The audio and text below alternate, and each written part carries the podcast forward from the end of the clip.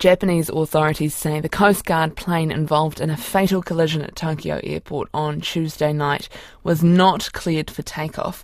Five of the six people on board that plane were killed when it was when it collided with a Japan Airlines Airbus A350 coming into land, engulfing the planes in flames. All 379 people aboard the Airbus escaped the burning wreckage, but newly released transcripts of air traffic control instructions just before the crash confirmed the Airbus was cleared to land. It shows the Coast Guard plane was told to taxi to a holding point, as former airline captain with Virgin Atlantic Barry Eustace explains. At 1743, 12 seconds, the tower cleared the Japan Airlines 350 to continue its approach for runway 34 right. At 7044 and 56 seconds, the 350 was cleared to land by the tower controller. Interestingly, then at 1745 and 11 seconds, so just 15 seconds later, the Coast Guard aircraft came on frequency, was cleared number one. That means the first aircraft to the holding point on taxiway Charlie 5. Now, Charlie 5 is a diagonal taxiway. So if you imagine the runway is running right to left, the taxiway comes up diagonally to it. At um, 1745.19, which is uh, basically eight seconds after they were given the clearance, they said taxi to holding point Charlie 5, Juliet Alpha 722 Alpha, number one, thank you. Now, that appears to be the last communication from that aircraft. We've examined the uh, high definition video in considerable detail. You can actually make out, if you look extremely carefully, what appears to be uh, that Coast Guard aircraft taxiing on what appears to be Charlie 5 and lining up with the runway, you can make out the landing lights, which would ordinarily be on if you were preparing for a departure. But what is interesting and um, at this stage anecdotal is he appears from the video to be on the left hand side of the runway. The transcripts contradict the Coast Guard's plane captain, who is the only person who survived the collision from that plane. He has told investigators he's been he had been given permission to enter the runway. The fact that the Coast Guard plane captain and everyone aboard the Airbus survived the collision is being described as miraculous. Dan Lake is the digital editor of Travel Talk magazine and joins us now. Good morning. Good morning. How are you? Good, thank you. What is your read on this transcript out overnight? So this really does um, add a whole lot of clarity to what was really the grey area of what's happened here. There was really uncertainty around whether or not it was potentially an air traffic controller's error or that of the pilot. I listened to some recordings of the air traffic control um, from the time of the incident and was really unclear as to what was being said. Uh, information that's also come to light just within the last 20 or so minutes is that there are also lights that are used um, at airports. Um, just like red and green lights with traffic lights uh, you would have with vehicles that and the, there should be a strip of red lights at that taxiway so the pilot can see that and not enter the runway. Now, what's just come out is that those lights were actually being um, fixed, so were not operating at the time of the incident. So I think that may be where the uh, investigation moves towards. Um, but this transcript really does um, then move that the the focus away from you know potentially an error with air traffic control to more the aircraft and exactly what it was doing.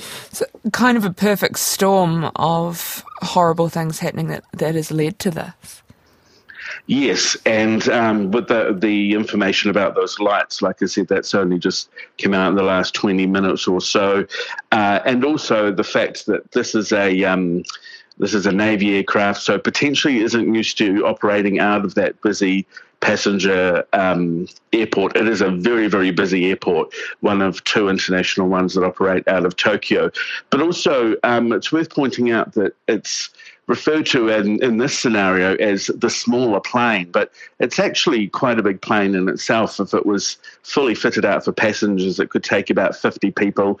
It's the same type of aircraft that you would fly on if you were flying, say, from Auckland to Tauranga or the Hawke's Bay. So it's a decent size aircraft. Just when you put it next to a giant Airbus A350, it's a lot, lot smaller. Would you say that there is some kind of, or there could be some mis- misunderstanding in terms of the communications that perhaps the Navy plane would use compared to those commercial ones?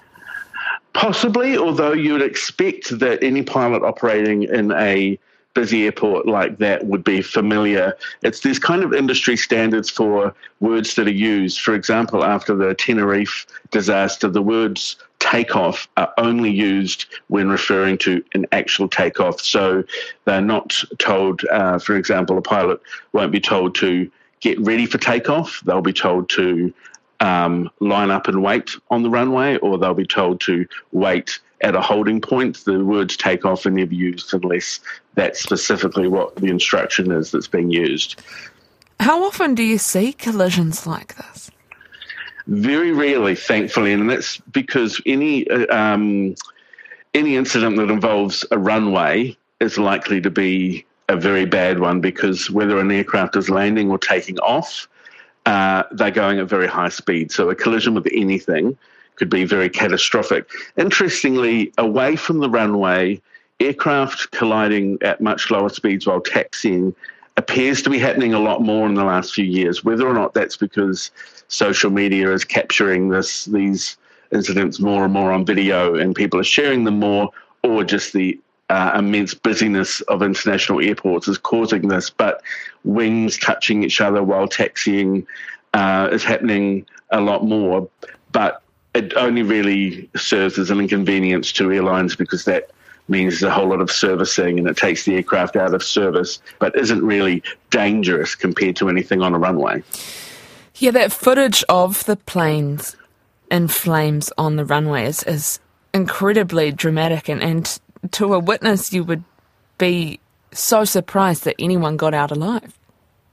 Yeah, that's right. And when I first heard this incident, the first images I saw was of the A350 well, you know, about 45 minutes after the incident. And it was, you know, completely engulfed in flames.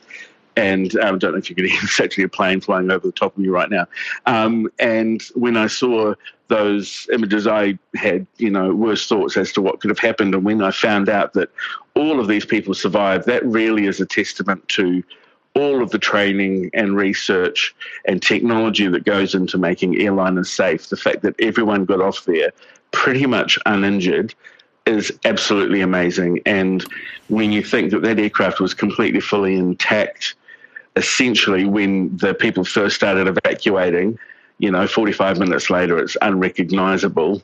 Um, shows there that time is of the essence, but also all of that training and research has done an amazing job in saving hundreds of lives.